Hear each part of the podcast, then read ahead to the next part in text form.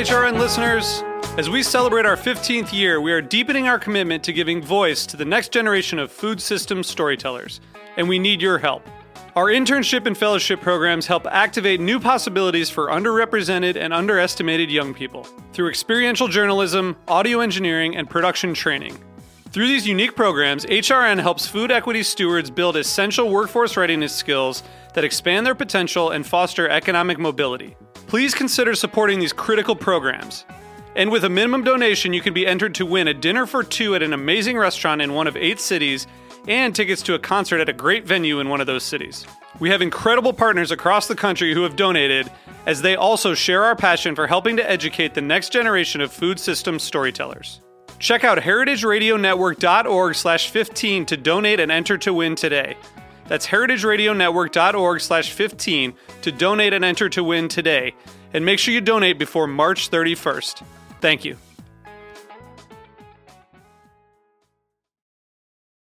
Today's program has been brought to you by the Greenhouse Tavern, one of Bon Appetit magazine's top 10 restaurants in America. For more information, visit www.thegreenhousetavern.com. You're listening to Heritage Radio Network, broadcasting live from Bushwick, Brooklyn. If you like this program, visit heritageradionetwork.org for thousands more.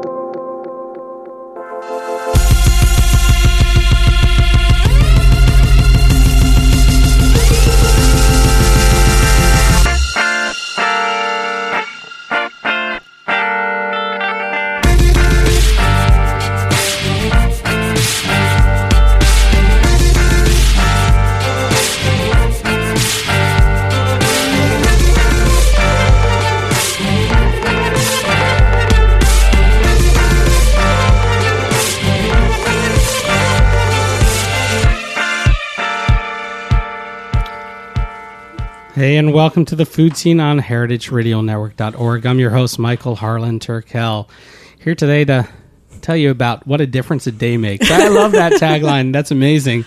With Togue Brawn Hello. of Maine Dayboat Scallops.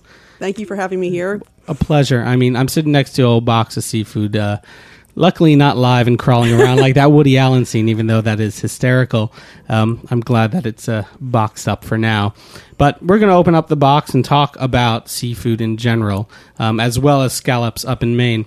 Um, I myself have quite the affinity towards all things bivalve mollusks. As well, you should, especially Maine scallops, because they're the best in the world. And I, I can attest. I mean, I've had my fair share and crave them all the time, and sad when they're not with me. Mm-hmm. Um, but you, you are you a Mainer for life, or is it just you know like Absolutely. Maine it's the way life should be. yeah, um, Maine, better known as vacation land. Mm-hmm. Um, the majority people that I know up there are associated with fishing somehow. Mm-hmm. Uh, where did you grow up in Maine, and what was life like?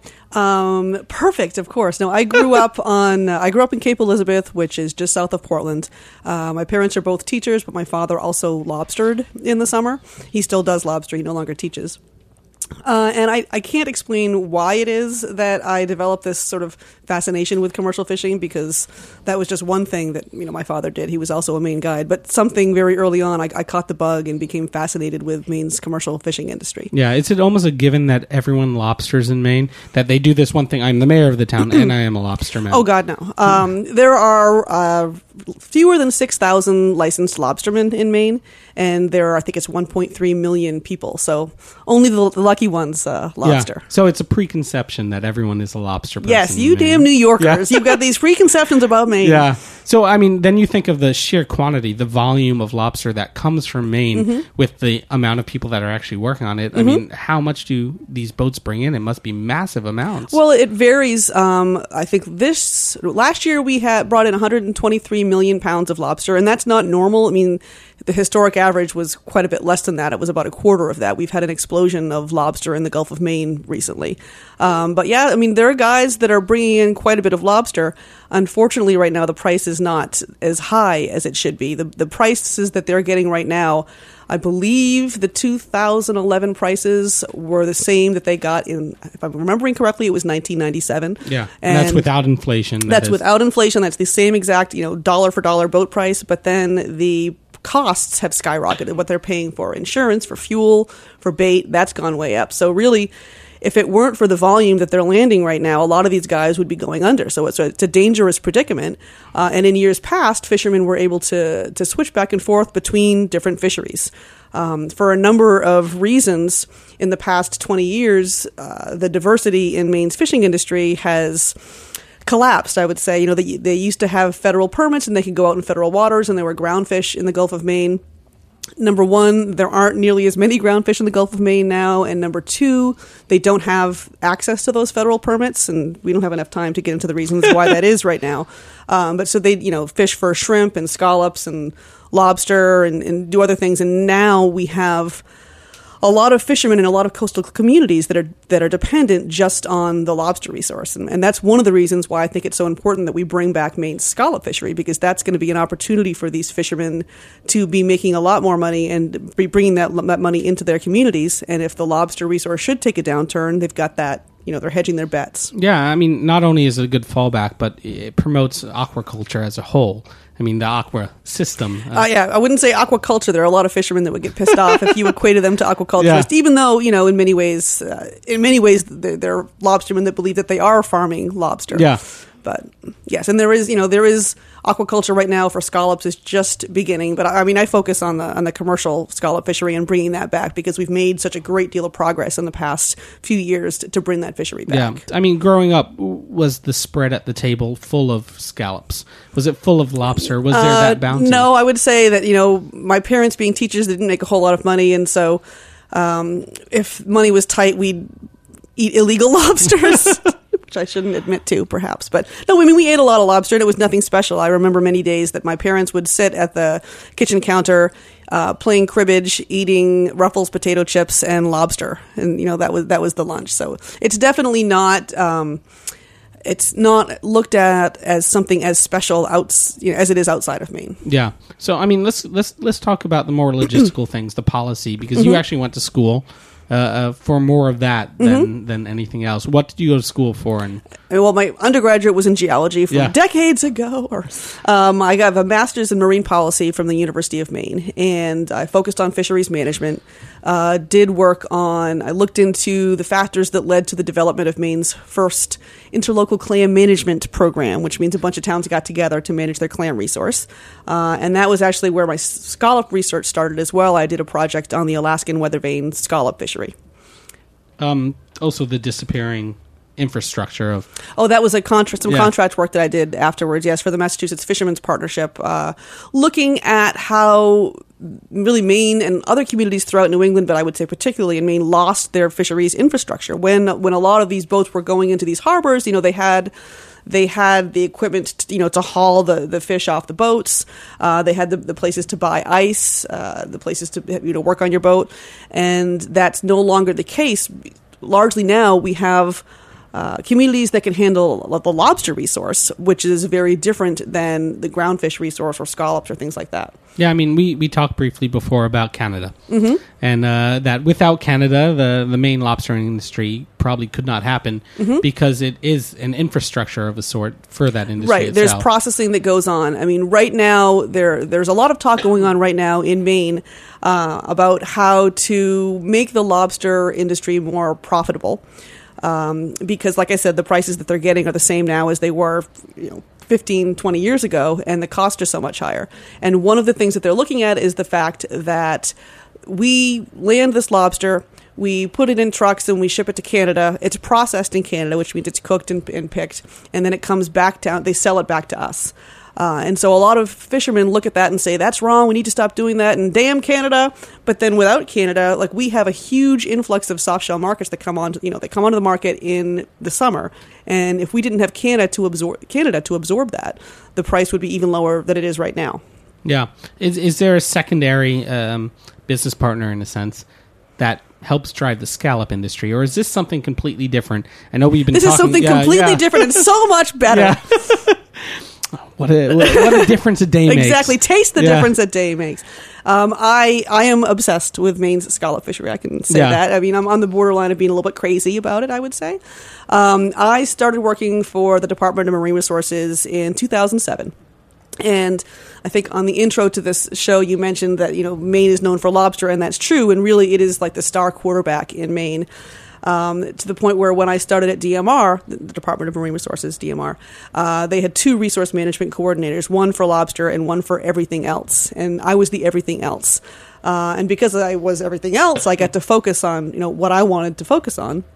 And I looked at the scallop fishery, um, which is a fishery that had the value of Maine scallop fishery had been second to lobster for you know a number of years, and then there was a huge boom in the Gulf of Maine, and a bunch of guys got into it, and they overfished it, and it collapsed, and it just didn't recover. And fisheries management i mean i could go on. I could, I could bore you for Yeah. a really long time on you know communal action dilemmas and why that one fisherman knows he shouldn't take that fish but if he doesn't take it someone else is. So it's there are dilemmas that are really hard to solve. Well with scallops it's far more simple than in other fisheries in terms of people generally you know accept the fact that if you close an area and just don't fish it for a while the scallops will come back Maine scallops grow at a rate of anywhere between 30 to f- up to 50% per year so if you had uh, a bank account that was growing at 30 to 50% Yeah. a year, you would not be taking off the principal. You know, you'd be letting it sit there. Um, and so I administered the Scallop Advisory Council, which is a group of, of industry people in Maine that had been placed there by the legislature to advise the department. Um, but they hadn't really done much for a number of years. It's sort of, they would get together and talk about scalloping.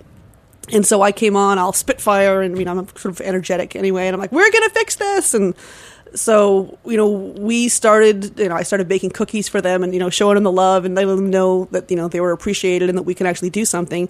And they got, you know, they really got onto it. And we ended up going from having a, a scallop fishery that basically the way it had been regulated for decades was we're going to limit this to a season where it won't interfere with lobstering. I mean, that's a slight exaggeration, but not much. Yeah, because I mean, some of the fishermen that you work for now or work with now Mm-hmm. um, also do lobstering, but then in off seasons because scalloping. I mean, we've talked about the lifespan Mm-hmm. uh, a little bit. I want to touch on that some more because I want to define what a scallop really is. Mm-hmm. Um, but there's a very short season in which the scallops that you work with are fished Mm-hmm. Right. for. Correct? That's right. And when I came on board, it was uh, it was anywhere from December first to April fifteenth, and then with the Scallop Advisory Council, we cut the season back to any seven any seventy days between those. So we Yeah. cut the season in half, and we, and we did a lot of things. We established a daily limit. We stopped allowing new licenses, and the big thing is that we put these closures in place to allow the resource to recover. Um, and they were in place for three years. And this year, right here, is the first year that, that the fishermen have been able to fish those and they're they're getting back in there and saying, "Wow, these worked." You Yeah. know, and I mean, I got I got my I'm very proud of my death threat that I received as a result of what happened when uh, when I was at DMR. But when I saw what was coming out of those scallop closed areas, I'm like, "Screw you! I told you." Well, I mean, we were talking a little bit before about how I feel about the New Mm-hmm. York fishing industry, but that is a whole nother uh, story. But a large part of this is not just reviving, but re-education, Mm-hmm. because uh, the focus has been on one thing, on lobster, or the way they've been treating scallops poorly for so Mm-hmm. many years. That if you treat scallops correctly for so many years, that there is a yield.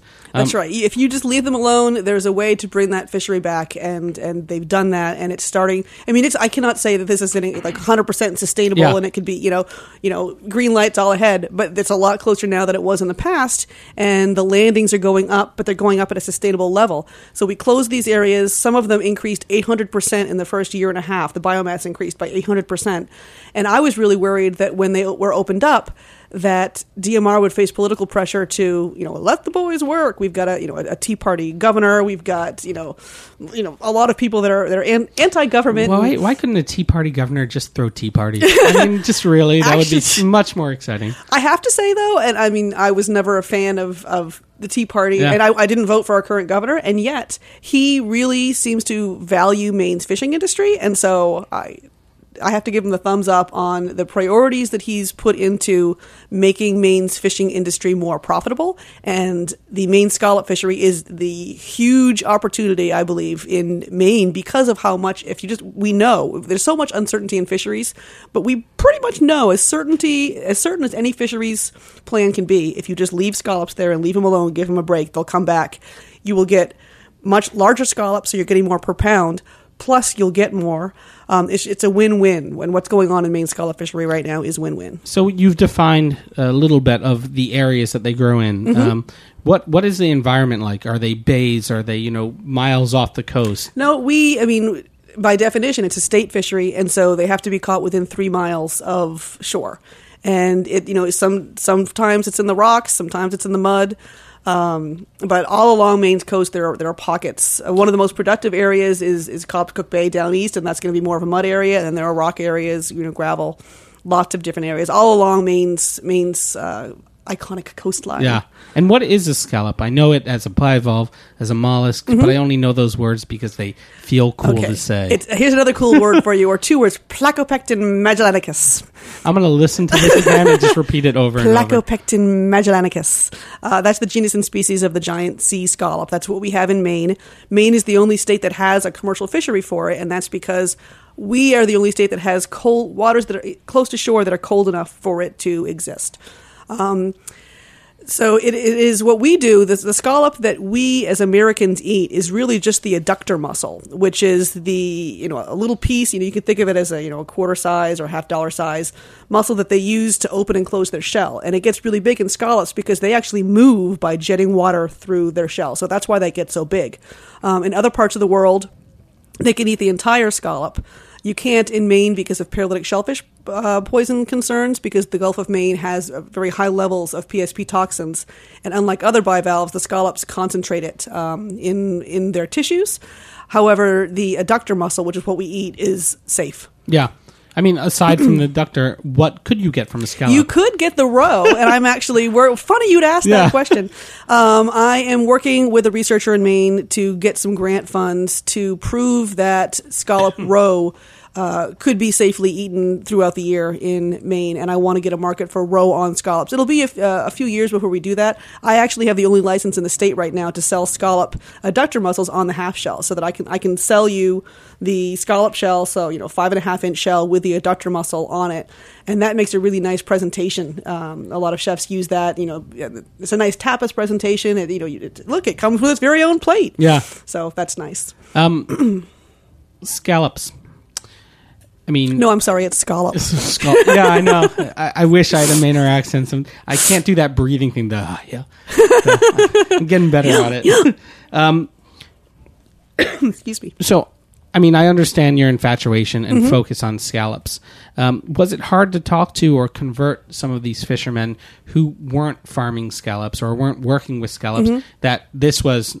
Well, not necessarily a cash crop because I know Mm-hmm. you personally aren't in it for the money. You're in it for the the, the, Yes. the phoenixology of uh, Yeah, the I want itself. I I want Maine's scallop fishermen to be making more money, and I mean at this point I am largely I'm on a self funded promotional campaign Yeah. for Maine scallops. So And if anyone's listening out there, Togue is more than willing to come to your restaurant Mm-hmm. chefs and educate you about scallops and scallops and lobster and shrimp and halibut and all the other exciting seafoods that you can get uh, from Maine. That's it. So, the scallop industry in Maine. Mm-hmm. How do people eat scallops in Maine? I mean, is there a specific recipe? Is there a specific cooking method? there are all sorts of ways. I mean, it's like saying, how do you eat chicken? Um, it's there are many ways that you can eat them. To be honest, most fishermen's favorite way to eat scallops is uh, raw, right on the boat, and they'll just pop the whole things down. Um, they're they're very tasty raw, and when you eat them on the boat, or when you eat them, if I've just brought them to you, you know they'll be moving around in your mouth. They've got this Lazarus response where they- they're so fresh that if you flick them, they sort of I've never heard it as a Lazarus response. it's, it's Yeah. I found that out last year that that's what it's called as a Lazarus Yeah, response. that's kinda and it's hilarious. it's. I mean, I had on one website I noticed uh, a place that sells diver scallops. Uh, claim that it's because of the oxygen present in the scallop because it had not been traumatized by the drag. That is not true. Drag caught scallops also have that, and, and I won't bore you, but drag caught scallops are just as sustainable as diver caught scallops. So I want to try to educate people that don't think da- dive or drag, think Maine scallop. If it's a Maine scallop, it's a day boat product that was landed on the day that it was caught. And if you get it from me, it's going to be delivered within 48 hours of being caught. so day boat, diver, drag. What are other genre types of scallops? I mean, the federal fishery, they have a very lucrative fishery where those are trip boats. Um, so they're going off, they're bringing in, you know, tens of thousands of pounds at a time. Uh, and those are larger boats. I mean, if you go into Canada, you'll have some, some boats where they're, they're freezing them on deck. And actually, the reason that I launched my whole company is that I mentioned when I started working at DMR, we made a lot of changes. And as a result of cutting the season in half and establishing a daily limit and closing 20% of the coast, you know, we had to go out there and speak to fishermen, hence my death threat. um, and at one meeting in Jonesport, we were talking about what we might do um, to help bring the resource back. And one guy was saying we should cut the daily limit. And I remember the guy, Morris Alley, stood up and said, You know, I wouldn't mind cutting the limit if I knew what price I was going to get, but I never know what price I'm going to get. And it just sort of hit me that here's this guy that's bringing in 80 pounds in a day, you know, from his little dinky boat. They're they're still moving when they're when they're cut from the shell, and the price that he gets is being set by the federal fishery, where you've got these corporations bringing in, you know, there are sometimes hundreds of thousands of pounds, not generally, but you know, say 15, 20,000 pounds in a trip.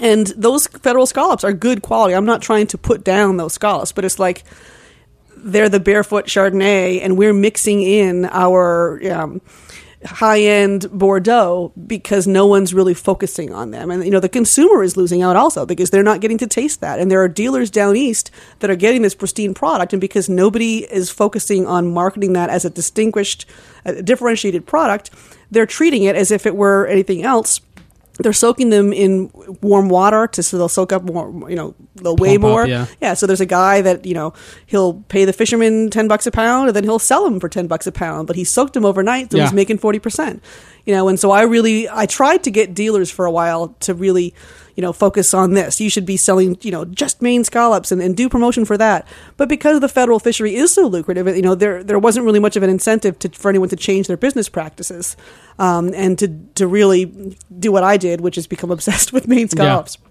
Well, I mean, you mentioned a, a perfect person that we're going to talk about in the second half of the show, Maurice. Mm-hmm. His brother Raymond, uh, Maurice's son Preston, I believe. Um, you did your homework oh, yeah, the, the you know the men behind Mm-hmm. uh, um, the scallop industry, the actual fishers, and you know what this does for their lives Mm-hmm. and, and their livelihood. Um, because what I've noticed throughout the years in doing research about fish, um, we are so willing to say Maine lobster, Mm-hmm. but we don't know who the fisher is. Yet this farm to table movement, we can tell you where arugula is from, Mm-hmm. where our hens lay their eggs. But fish seems to be, uh, you know, not to use it as a pun, out at sea. Mm-hmm. So it's just not as solid ground as you know dealing with uh, other industries. well i'm trying So- to change that and I'm, I'm sure you will. and we're going to take a quick break and talk more scallop with Togue Brawn. You've been listening to the Food Seen on heritageradionetwork.org.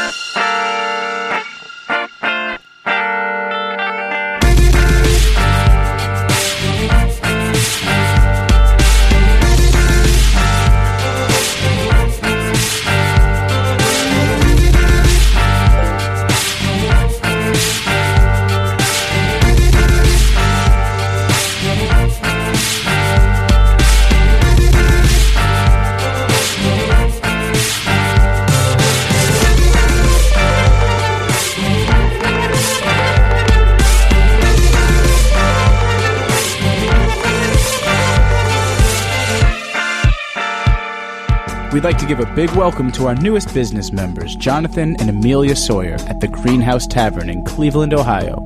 Their restaurant follows green principles of organic and environmentally friendly ingredients while using recyclables and highly developed methods of composting, sourcing alternative energy, and focusing on conservation practices. To learn more, visit their website, www.greenhousetavern.com. To learn more about becoming a business member, email us info at heritageradionetwork.org. Every Wednesday at noon, Dorothy Cann Hamilton, founder and CEO of the International Culinary Center, interviews the top chefs in the world on Chef Story. Hear from chefs like Christina Tosi, I'm going to be the best pastry cook this restaurant's ever seen. Francis Mallmann, Cooking with fires, it- it's very feminine, it's very fragile. and Jacques Pepin. I was invited to work at the White House for uh, John Kennedy. Learn how the greats become great every Wednesday at 12 p.m. on Chef Story at heritageradionetwork.org. Hey, and welcome back to the Food Seen on heritageradionetwork.org. Just a few thank yous. Uh, Greenhouse Tavern, Jonathan and Amelia Sawyer, for being uh, business partners. Uh, he's been on the show. We're going to air that episode soon, and I can't thank him and his whole crew enough. If you're ever in Cleveland, stop on by. And also thank you to Annie Brown for the introduction to Togue Brawn, who I think will also make waves in the seafood thank industry you. someday. Um, but let's talk about the people. Um, you know, you you mentioned Morris Alley, who has a, a sibling and a son that you've also worked with in the past. Um, what did their work look like before you convinced them, or they convinced themselves to join? yeah, I don't want to take cause? too much credit Yeah. uh, for for all of this because it was a it was a group effort. Um, I mean, I was the person at DMR that sort of made the recommendations, but it was a combination of the the administration at the time, the work that I did, the work that the Scallop Advisory Council did, uh, which is a group of it's an industry group that helps advise the department on matters pertaining to the scallop fishery, and the fishermen themselves. Um, and you asked about me convincing guys. I mean, guys knew that there was an opportunity with the scallop fishery, um, but they what it was is they didn't have faith that it would ever change, and that even if they made changes, you know, it would still get overfished. And I think. I think what I was able to add to it was just enthusiasm of yes, you are going to change. And um, one of my coworkers once described me as seven parts RoboCop and three parts cheerleader, and Yeah. that's and you need that. You need to appreciate. I mean, I really respected the fishermen that came to the Scallop Advisory Council that put their time in and tried to change this. Um, and there had been times uh, they looked back at the glory days of fishing, for instance, in Gouldsboro Bay, where you used to be able to, you know, fill the deck in half a day. And what I was so pleased at it this this year, guys went into Gouldsboro Bay and said, "I've never seen it like that," and that's because that was an area that we closed for for three years, and so just a three year closure brought it back to a point where it was better than it had ever been in in anyone's memory. So let's talk numbers, um, because back in '97, you you've mentioned that you know hundreds upon hundreds, like 700 pounds, could be brought into that bay by a single. even fisherman. even more than that. So guys were fishing. I mean, one of the Kristen Porter, who I went out with this year, he was talking about that they would go out and they would just absolutely fill the deck with scallops. Then they'd steam back and they'd shuck. And you have to, you can't shuck on shore. You have to shuck them at sea. Um, so they'd go back to the mooring and they'd be shucking until midnight, and they wouldn't even be able to shuck all the scallops. Uh, and then the next morning, they'd try when they went out again to separate out so that they would know which was yesterday's and which was today's. And then you know they would just be fishing and shucking and fishing and shucking. And he was telling me this story this weekend, and I'm like, and you wonder why the fishery collapsed? Yeah. um, but I mean, he he knows that. Um, but I mean, there's all there have always been booms and busts. But the problem is when it's booming, people see that as a gold rush, so they rush into it, and then it's you know it goes over the cliff. Um, and you need to control the harvest. You need to, you know, you should be allowed to make money. You know, let the boys work, as they say. But then you've got to stop it. You've got to stop fishing when there are enough scallops on the bottom so that they can replenish and still grow and give you more the following year. And that's what DMR is doing this year: is closing these limited access areas. What was closed for three years now they're limited access areas. You have limited opportunities to fish in there. And these guys are going out and they're you know they're getting their limit sometimes by nine o'clock in the morning, you know, and then they shock And so they're, they've been out fishing for three hours and they got, the original limit was 20, was, um, 20 gallons. So 185 pounds, they're getting 10 bucks a pound. That's 1850. I mean, that's a very good payday for Yeah. a few hours. Whereas last year, I actually stopped. I unfortunately came to New York City and went to a few restaurants and said, "I'm going to get you these scallops," and because it was the last year that the closed areas were closed, they had been in the open areas and only fishing in those open areas for so long that they had sort of depleted those open areas, and I didn't feel right continuing to sell when they were fishing all day for 40, 50 pounds. Um, so it's things are a lot brighter right now in Maine scallop fishery than they have been in years past. Yeah, and so I mean that's that's a huge difference. You know, a thousand pounds to the fifteen gallon uh, regulations that are now, um, but it's also a change in you know uh, lifestyle in the sense you know th- like you said the fishing industry or even the fishermen collapsing trying to do that many pounds in a day and not even be able to accomplish that. So. You're not only trying to change uh, the the quality, but the, also the quality of life of the industry. I don't know. I'm, I'm thinking like that my first impulse is that's a bit of a stretch. I don't, I don't know. well, I mean, the fish, the fishermen would, I'm sure, would love it if we would just let them have a few days of those thousand pounds yeah. again. You know, um, but it is you do have to change the mindset. I guess is, is one way of. excuse me. Sorry. you have to let them. Um, you have to let them make a living, but everybody has to understand no one's going to make a pl- complete gold rush payday because when you start doing that, then everybody suffers, and people are people are on board. They've seen what's happened in these closed areas in there, and that's something where I mean a lot of these guys they lobster in the summer. Um, in Washington and Hancock counties, which is where I believe it's 85% of Maine scallops are landed, there's really not much else, and not much is is, uh, is saying it politely. There's nothing else to do in the winter, and so having a scallop fishery that you, for instance, 20 pounds to 15 pounds. The DMR just changed the daily limit from 20 pounds to 50, uh, excuse me, 20 gallons to 15 gallons because they want this fishery to be extended through the end of the season. They're seeing that they're, you know, quite a bit of effort in these closed areas. They want to make sure that they're able to be fished throughout the rest of the season, so they lowered the limit. And, and that's what you need to, to be thinking of it. It's a very small boat fishery. That's what distinguishes Maine from other areas. You've got these guys that are going out and coming back in the same day, and you want to you want them to be able to continue doing that throughout the season.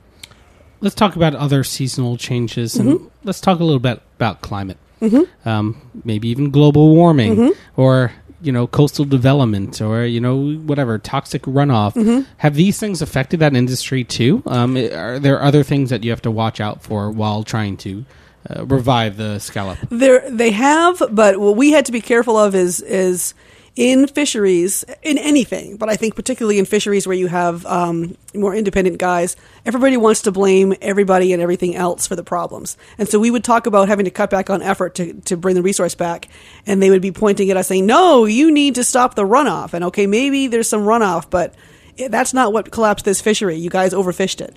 Um, so that is, you know, there are issues, and there are, you know, HoltraChem. There was a, a chemical plant that put a lot of mercury into the water, and so you know, you need to be cognizant of that. I mean, a lot of the coast of Maine has been cleaned up uh, with the regulations that went in place, you know, in the '80s, and so I would say pollution is not a huge deal. Perhaps, but then there isn't. You know, there are pockets where you have gray meats, and we don't know why those those gray meats are occurring, and it, it's something to be aware of. Global warming certainly is something. Um, Fortunately, you know, there's ocean acidification, and that's a big problem for a lot of the clam flats in Maine. I actually have been I've heard recently that some of the guys are only filling, filling their hods half full because the weight of the clams um, they're collapsing or they're they're breaking the shells because they're not as thick as they had been. Um, and of course, scallops have shells, but they don't seem to be as impacted by uh, acidification as clams do where does that acidification come from the increasing amount of, of carbon dioxide in the atmosphere um, means to actually it's sort of counterintuitive, but there's more there's more carbon available, and I, I don't have the exact chemical formula in my mind now. I'm like, damn, I should have written that down. um, but as as the ocean waters warm, they become more acidic. interesting it's kind of like seltzer Sure, I'll say it's like seltzer. Um, you know what? I'm going to have all these emails back to me when I get back. Yeah. Like, Togue, I sent you that paper. Didn't Yeah. you read that paper? It's like, no, Actually, I i'm was glad thinking i'm about answering a lot of questions for you then. It's like seltzer. yeah it's like seltzer It's like a fizzy. so you know there there are so many factors that you're dealing with right now let's let's highlight some of the wonderful qualities Mm-hmm. of the scallop itself we talked about just eating them straight Mm-hmm. and raw and there, there are plenty of other like coquille saint jacques is Mm-hmm. one of my favorite dishes ever. Not just scallop not just seafood ever you know um, I don't know if that seems blasphemous to you know bake a scallop in cream. No, no, them. absolutely. There, there are lots of. good- One of my favorite ways to cook them is I just take them and I saute them in um, butter and honey. I work at a restaurant in Maine, J's Oyster, where people we can stop by and see people can stop by J's Oyster. They cannot get Maine scallops because J's Oyster will not sell my Maine scallops, Yeah. much to my chagrin. Um, but we do have good scallops, not great scallops, but good scallops from the federal fishery. Uh, and you saute the scallops in butter and honey. It's called Jay's scallops. And then they put them in a casserole dish and put rich cracker crumbs on top and broil them. And it's very simple but very delicious. Kewpie mayonnaise. Uh, it's a Japanese mayonnaise. If you just pan sear a scallop in butter and then dip it in Kewpie mayonnaise, it's orgasmic. I mean, that is that is the the best way I think, other than raw, to serve a scallop. Yeah. One of the fishermen. Whenever I go, I used to do port sampling, which is you know the guys would come in and you would see what they would catch and you could monitor how that would change over the season. And there was this old crusty old guy that would come and. Ha- um, hang out as we were waiting for the boats to come in. And I asked him once, you know, what's your favorite way? And he said, I like shake and bake.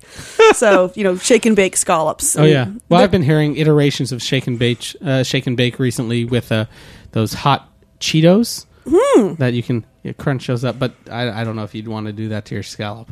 Uh, yeah, I mean, there. As far as I'm concerned, if it tastes good, do it. I Yeah. don't care if you roll them in like Dorito dust. You know, if, if you like the taste of it, then you should eat it. So I'm not going to be all you know highbrow and say you should never do that to a scallop. But you know, wrap it in bacon. That's always good. However you like it. And these scallops are so good. Some people actually have said that they don't like them as well because there's not as much of a fishy flavor because they're so fresh. they haven't developed that fishy Yeah. flavor. Well, it's like keep it in your refrigerator for uh, you know a few weeks because I mean the average the average length of a federal trip is it's you know ten point five days. Wow. So by the time you get them, they're two weeks old. So just buy mine, put them in your refrigerator for two weeks, and then you'll be fine. And day boat is not a misnomer. I mean, Mm-hmm. how quickly are you getting these scallops to people? Um, what happens is I get them on either the day that they were harvested or the morning after, and then I deliver them that day. So I've been in, in Portland. I can do that. So I can guarantee within 24 hours in Portland. If I'm dealing with New York City, I have to be practical and say within 48 hours of harvest. Oh darn! I have to get. I have to wait forty eight hours Yeah. for my scallops. Yeah. So, but that's still you know 12 days sooner than you might be getting Yeah, yeah. from the federal fishery. Well, uh, I advise anyone who's anybody, uh, chef, restaurateur, home cook alike, go to Maine Dayboat Scallops, see all of Togue Brawn's uh, amazing information, Mm-hmm. check out her product, uh, the the blog. We were talking about a new little deal. Not, Well, not I am trying to. I'm trying to get into the New York market, and eventually, I would like to be selling at what's going to become the new Amsterdam market for chefs um, at the Old Fulton Fish Market. But that's not open yet. Eventually, I'll be there. But for right now, if I can get up enough volume, I'd like to come down to New York City once a week, and I'm offering scallops for. Twenty dollars a pound, and for every every particular user, for every twenty pounds you buy, I will give you a pound for free. See, as someone who really believes uh, in upgrading the quality of fish in New York City, as far as retail or even in restaurants, I believe in this product. And this is not a you know infomercial. This is because I wholeheartedly care about what you're doing, and also find you absolutely fascinating. Well, thank you. I agree, but I'm not unbiased. and I and I thought I could talk. Um, Togue might have to have her own show just about the seafood industry eventually. happy to do it for free. But thank you so much for being on. well, thank you very much. Maine Dayboat Scallops Dot com. dot com Togue Brawn. Check it out. She will come find you. Maine educate scallops you. rule. Woo! You've been listening to the Food Seen on heritageradionetwork.org. I'm your host, Michael Harlan Turkell. Hoping to have you back here next Tuesday at 3. Cheers.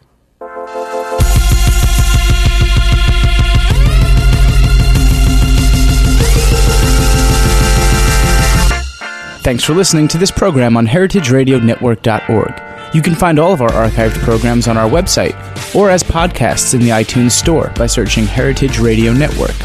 You can like us on Facebook and follow us on Twitter at heritage underscore radio. You can email us questions at any time at info at heritageradionetwork.org. Heritage Radio Network is a nonprofit organization. To donate and become a member, visit our website today. Thanks for listening.